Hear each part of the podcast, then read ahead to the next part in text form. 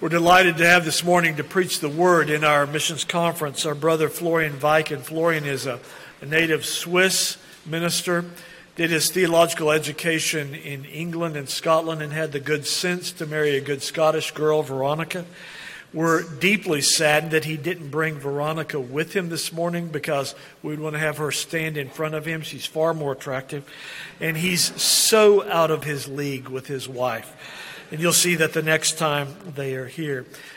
Florian ministers in Zurich, which I think may be the most expensive city in the world. And so uh, just getting there and setting up to do ministry is incredibly difficult. You'll be hearing a little more from him uh, later in terms of a report on how that ministry is going. But it's our great pleasure to have Florian come and preach the text we just read, Colossians 4.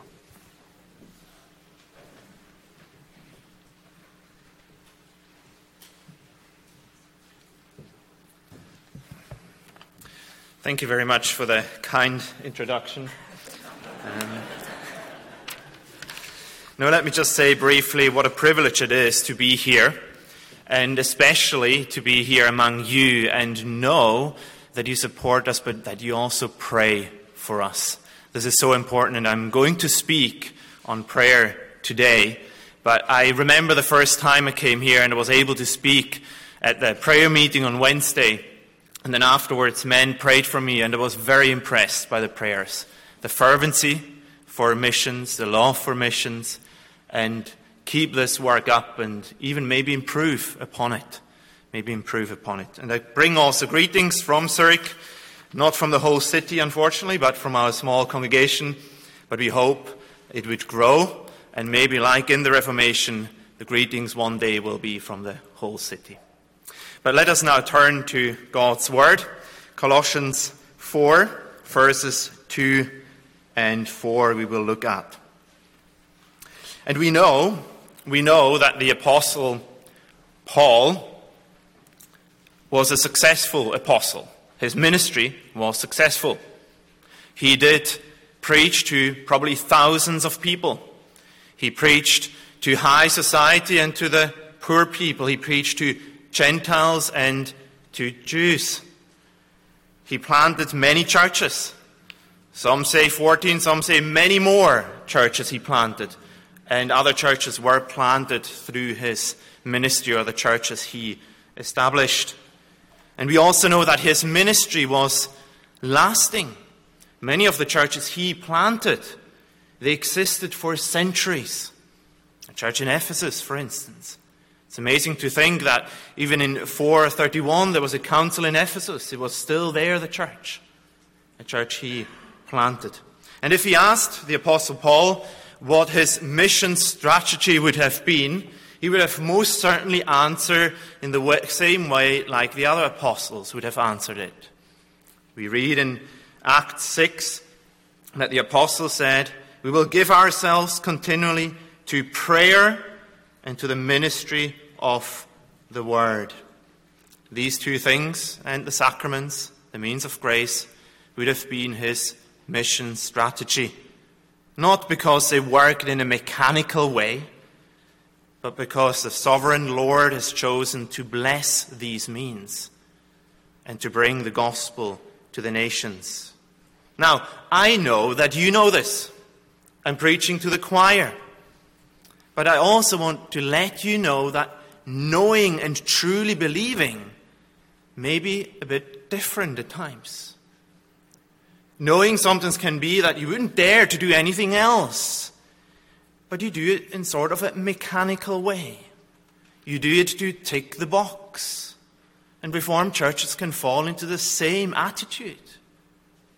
But truly believing it and believing that Lord, that the Lord would bless these means would hopefully bring us to our knees and to pray fervently that He would use these means, to use the means of prayer, that He would use the other means. And I'm absolutely certain that our attitude towards the means of grace is particularly shown in prayer. In prayer. In our secret prayers at home and also in the prayers we have in our prayer meeting. And Paul knew this. Paul knew this, and therefore he prayed regularly. And we already heard it from Pastor Carl that prayer was really essential for the Apostle Paul. It's mentioned so many times, and you quickly can read over it. But maybe next time when you go through the letters, take note every time when he's praying or when he tells them to pray. It's astounding how often we find that. And today we want to look at these three verses with the title Praying with Paul for Missions, because praying is so important.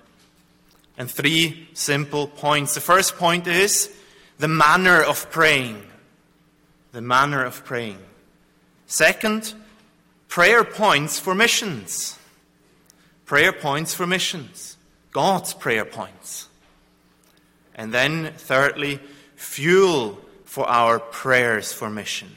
Fuel for our prayers for missions. Let us look at the first point the manner of praying. Verse 2 Continue earnestly in prayer. Continue earnestly in prayer.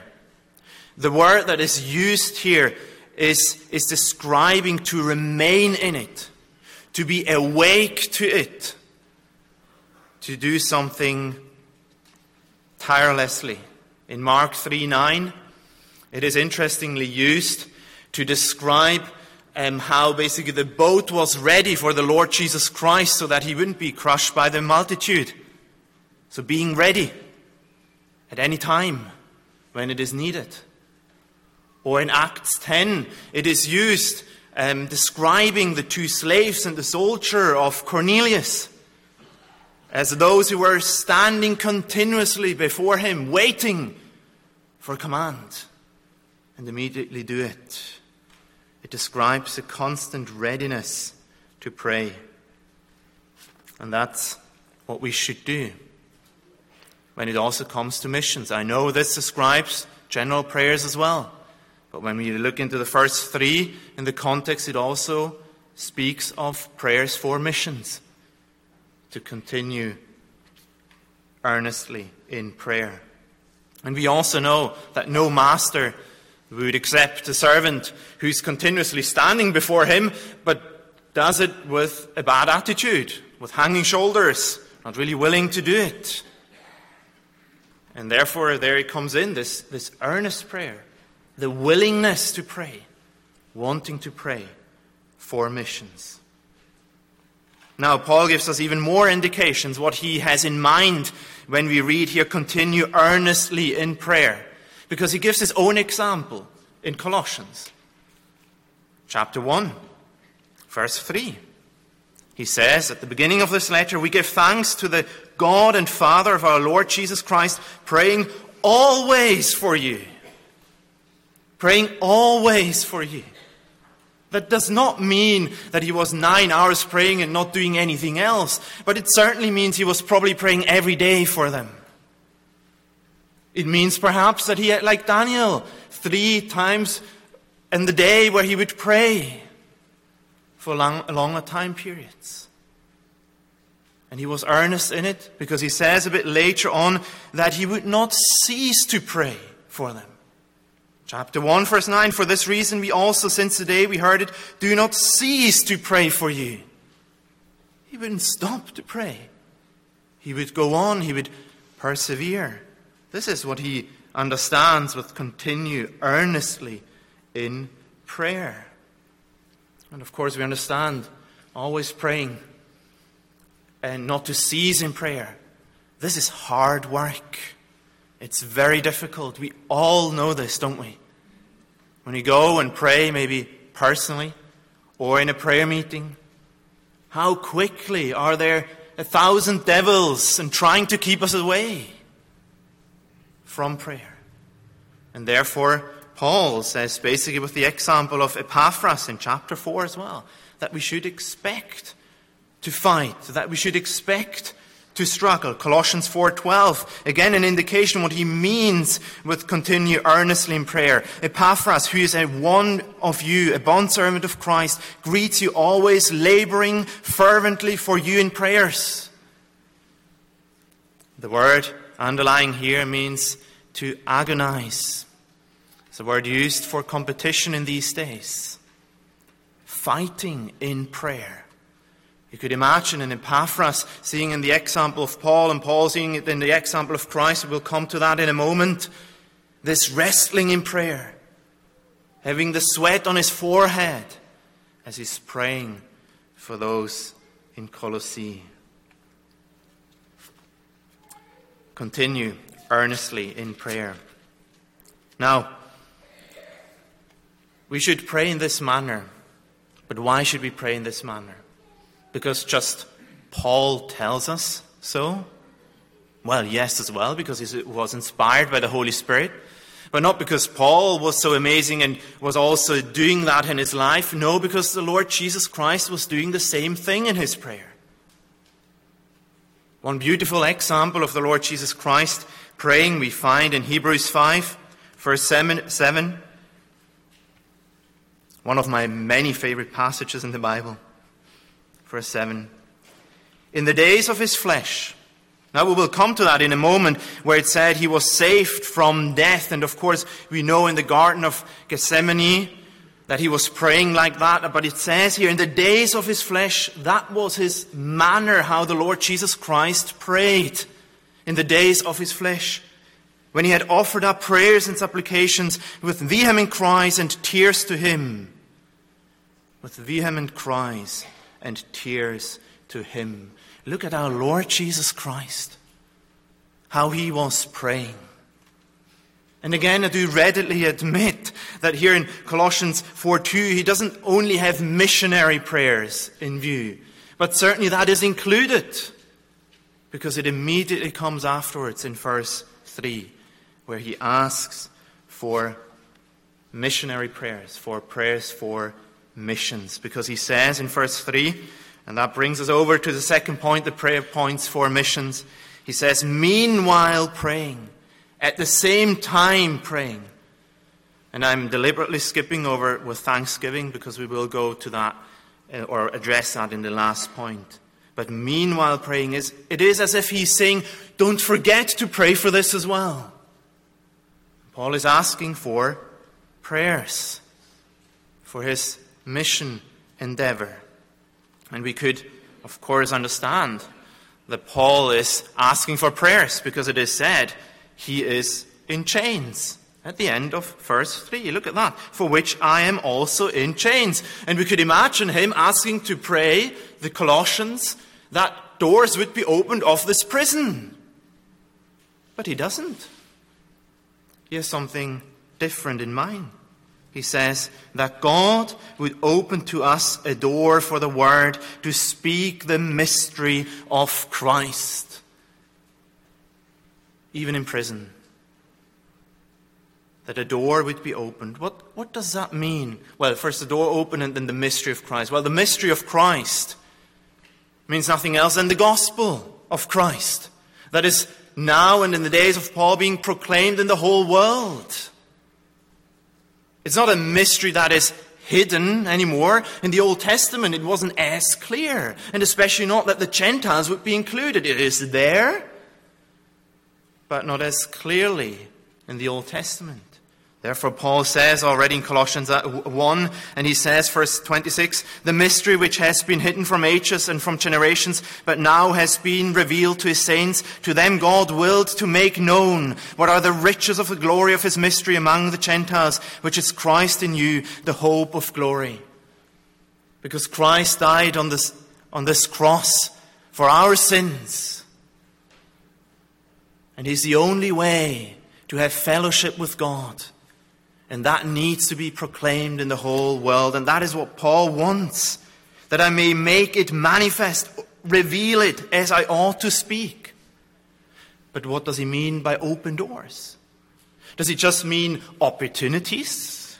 As we often pray for opportunities to share the gospel, of the missionaries to share the gospel?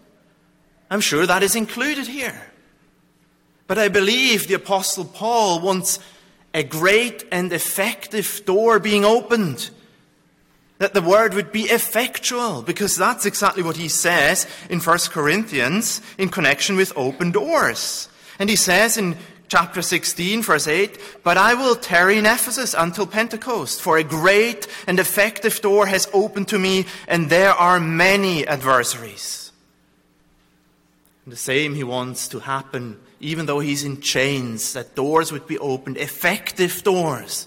Not just an opportunity and the person walks away, but that hearts would be opened.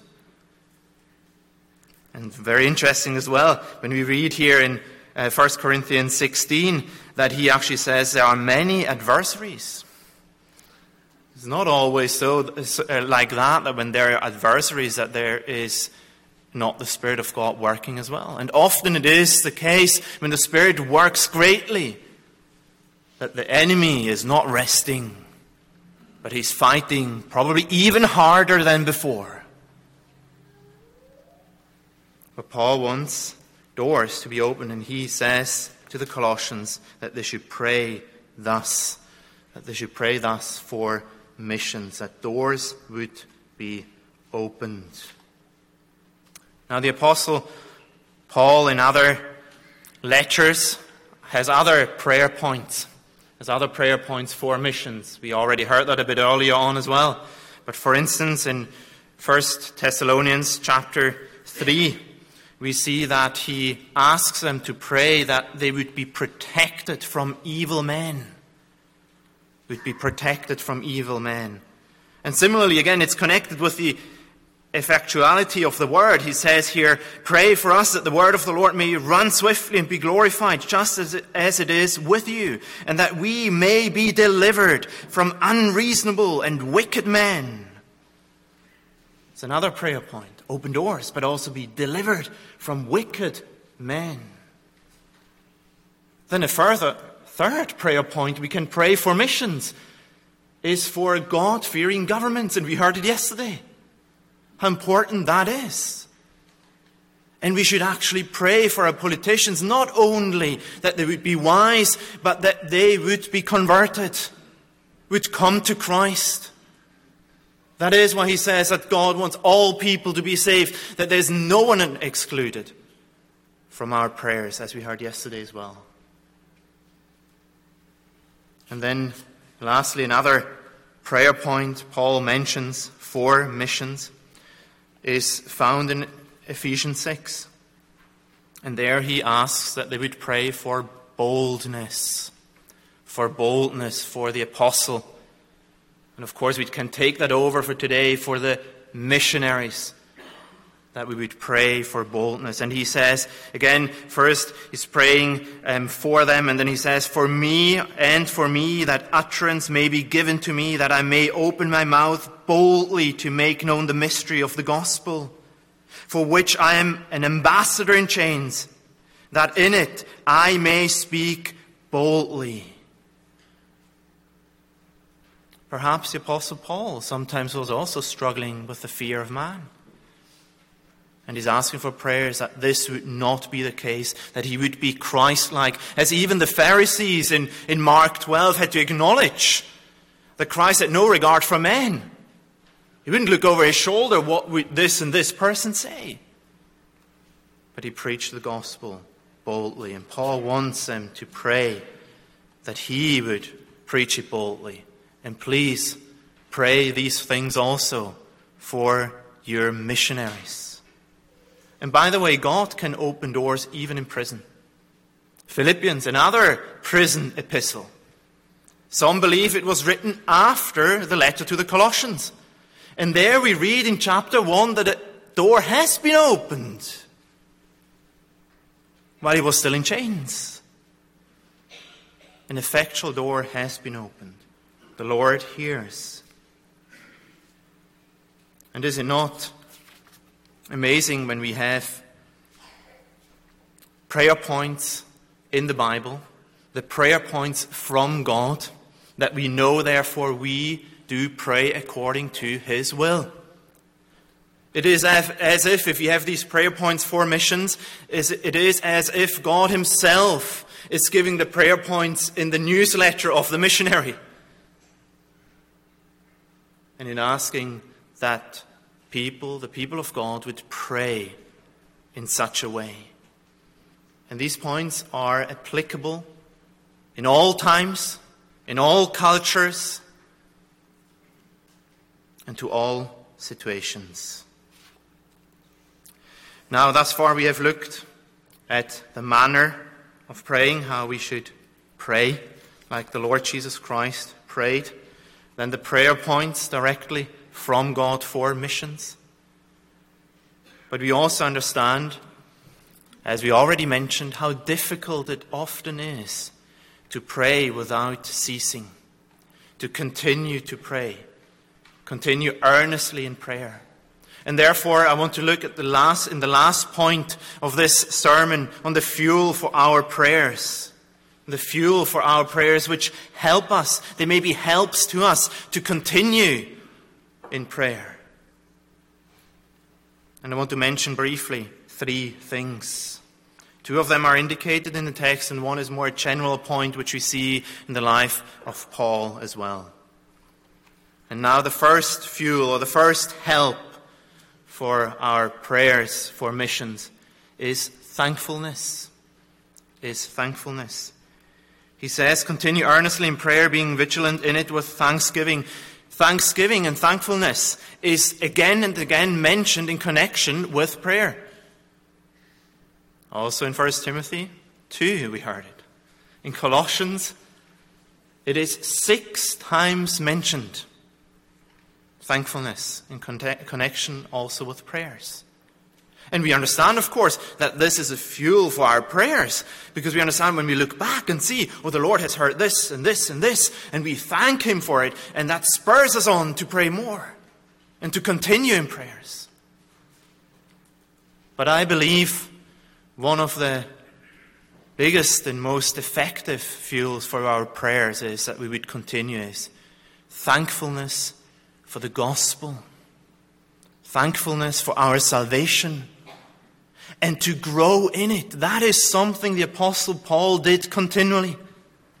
How many times have I, have you heard the gospel and our heart is cold? But we heard even in our, um, the pardon we heard in our liturgy. We were speaking of 1 Timothy chapter 1 verse 15. How Paul then says in the latter part of this verse that he is the greatest sinner of all. And it's astounding that Paul would say that. And there's a big debate going on what he actually meant by this. And of course, objectively, you could say something along the lines, well, he was a persecutor of the church. He was therefore the greatest sinner. And he, the Lord, Jesus Christ, called him nevertheless. But I'm also convinced that the Apostle Paul subjectively looked into his heart and truly believed, I'm the greatest sinner on earth. Because he grew in it in seeing his own sin and at the same time seeing the amazing grace of God that he would save him, save him from hell, from the wrath of God to come the same time growing in the knowledge of God. That's exactly what he's praying in Colossians as well, early on in chapter 1. That we'd see more the holiness, the greatness, and the beauty of God, and therefore love God more. And when we grow in the appreciation of these things, and then we see the cross, that all our debt has been paid on this cross that we can stand in the righteousness of Christ before God. Such a thankfulness will spur us on in prayer. Let us grow in these things. Let us grow in these things. A second help for our prayers is a realization, deep realization of our dependence on God. On our dependence on God. We heard it already in this service It is impossible for any man to unlock the hearts of other people. We are wholly dependent on God. And also, the means of grace do not work ex opere operato, just when we do it automatically. We need to realize how dependent we are on God. And I believe the Apostle Paul realized that even here because he's saying, I am in chains. I need you to pray for me because I cannot change my situation. And it's the same in missions and in evangelism. We cannot change the hearts of people. We are wholly dependent on God, and that drives us to our knees. And this is something the Apostle Paul learned very early on, on the road to Damascus. And he realized that moment when the Lord Jesus Christ said, It is me you're persecuting, that his whole previous life had been a lie, had been rubbish, as he says it in Philippians, worth nothing. And what does he do afterwards? He's blind, he does not eat nor drink for three days. And what is he doing these three days? Well, God says it to Ananias Behold, he is praying. The moment when everything was taken away, where he realized his dependence on God. And the same is true for us. We may have so much more, but we cannot change hearts. We cannot open the doors. It is sometimes agonizing. I'm not very often doing it, but sometimes doing it to preach in Zurich there's a spot where people have lunch, and then we preach very briefly there because people are actually sitting and they're listening. But sometimes really the feeling is there. I know the Lord works in mysterious ways, and I trust He works through the preaching of the gospel. But it seems as if there is a wall you do not get through. Let us break down this wall through prayers and the power of God. We are dependent on Him. And then, finally, and lastly, as a help for our prayers, so that our prayers, we would have fuel to pray and to continue and pray. Maybe the most important one, which is love. A love for God. True love for God. And every one of us who examines his or her heart will know that our love is weak towards God. And the love for God, what does want that love to be uh, wants, wants to see? It wants to see that the Lord Jesus Christ is glorified in the world. That our bridegroom is glorified in the world that he would be seen by all nations. As it is said in Isaiah 49, expressed beautifully, I will also give you as a light to the Gentiles, that you should be my salvation to the ends of the world. Let us even pray that he would give us more love so that we would want to see his name being glorified. But it's not only love towards God which counts. We know that this includes, a love towards God also includes a love for men, for the lost world, those who are in darkness, to have a Christ like love for sinners as he had. Do we remember what he was doing when he was speaking of the judgment that would come upon Israel? He was weeping.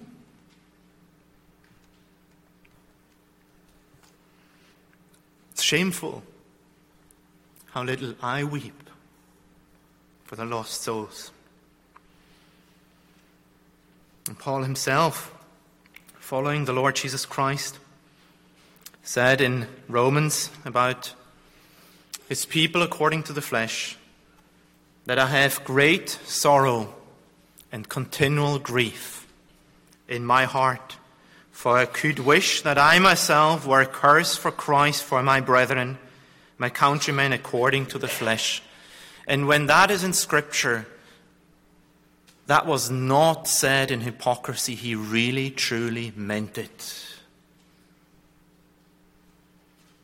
That was his feeling. That was his desire. Let us therefore pray with Paul for missions. I have three brief application points, as I do usually in my church as well. And the first one is grow in these helps that will fuel your prayer life, and especially also for missions. Grow in these helps thankfulness. And again, here, prayer itself is crucial, isn't it? A dependence on God, a realization how dependent we are on God. And how dependent are we? Christianity, yes, in some places is increasing, but in so many places in the Western world, it's decreasing. I come from Zurich, from a place where the Reformation happened, and so many doctrines you have have been hammered out in Zurich and in Geneva. And at the moment, to my knowledge, we're the only confessional church in Zurich. This is the trajectory. We need to depend on the Lord. Help us turn the tide. And then, of course, grow in love. Then, second application point pray the Bible. Many of you know that. Many of you know that. But there's so much more in the Bible which we can pray for. Pray these prayer points. Don't forget missions. And then, lastly, just a few practical remarks, maybe for you children as well, and young ones, those who maybe struggle to pray. First, I want to say don't be satisfied with lukewarm prayers. Don't be satisfied with lukewarm prayers, the prayers that just tick a box. It was just a couple of months ago, being convicted again by the Lord, how stale my own prayer life, uh, prayer life has, has gone. Although I sometimes spend longer time periods in prayer, but it can nevertheless be stale and lukewarm. Don't be satisfied. Pray like Christ prayed. Ask the Lord to let you grow in these helps. Secondly, expect a fight. Expect a fight. The devil, the world, and even your own flesh will do anything and everything in its power to keep you away from praying. Children, the devil will try anything. Expect a fight. It's, it's not, you're not doing something wrong if you're fighting necessarily. It is a fight. Then, thirdly, start with small steps. Start with small steps. Don't think, oh, I'm getting up very early this morning and pray two hours. It probably won't work long. But maybe set yourself first, particularly children or those who struggle, every day, 10 minutes of fervent prayers. Have a list ready for that. And I can guarantee you, if you do it and persevere in it, 10 minutes won't be enough. And you will expand that time. But start with small steps. When it comes to missions, maybe have in your mind particularly three, four, five missions works you want to especially pray for. Don't have 20 or 25. It's very difficult to keep track of it and then also fervently pray for 20 of them. But that you're particularly interested in your prayers for a certain number and then keep yourself up to date. And then, lastly, don't forget the other means of grace because they will nurture your prayer life.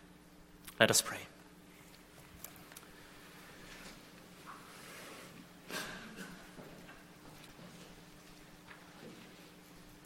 Oh God, we look at the Lord Jesus Christ and we marvel that he would pray in such a way. he who has been forever with the Father in eternity, would come, become so weak and dependent that he would pray with vehement cries and tears. And Lord, we pray, we pray that he would make us more like him. And we do pray, Lord, that your word would go forth and great and effective doors would be opened, with every missionary here represented or supported. O oh Lord, that you would work mightily, that you would render the heavens, O oh Lord, and show your might. Where is your great might? Where is your power from the past, O oh Lord? We pray humbly and ask that you would forgive us our sins. Amen.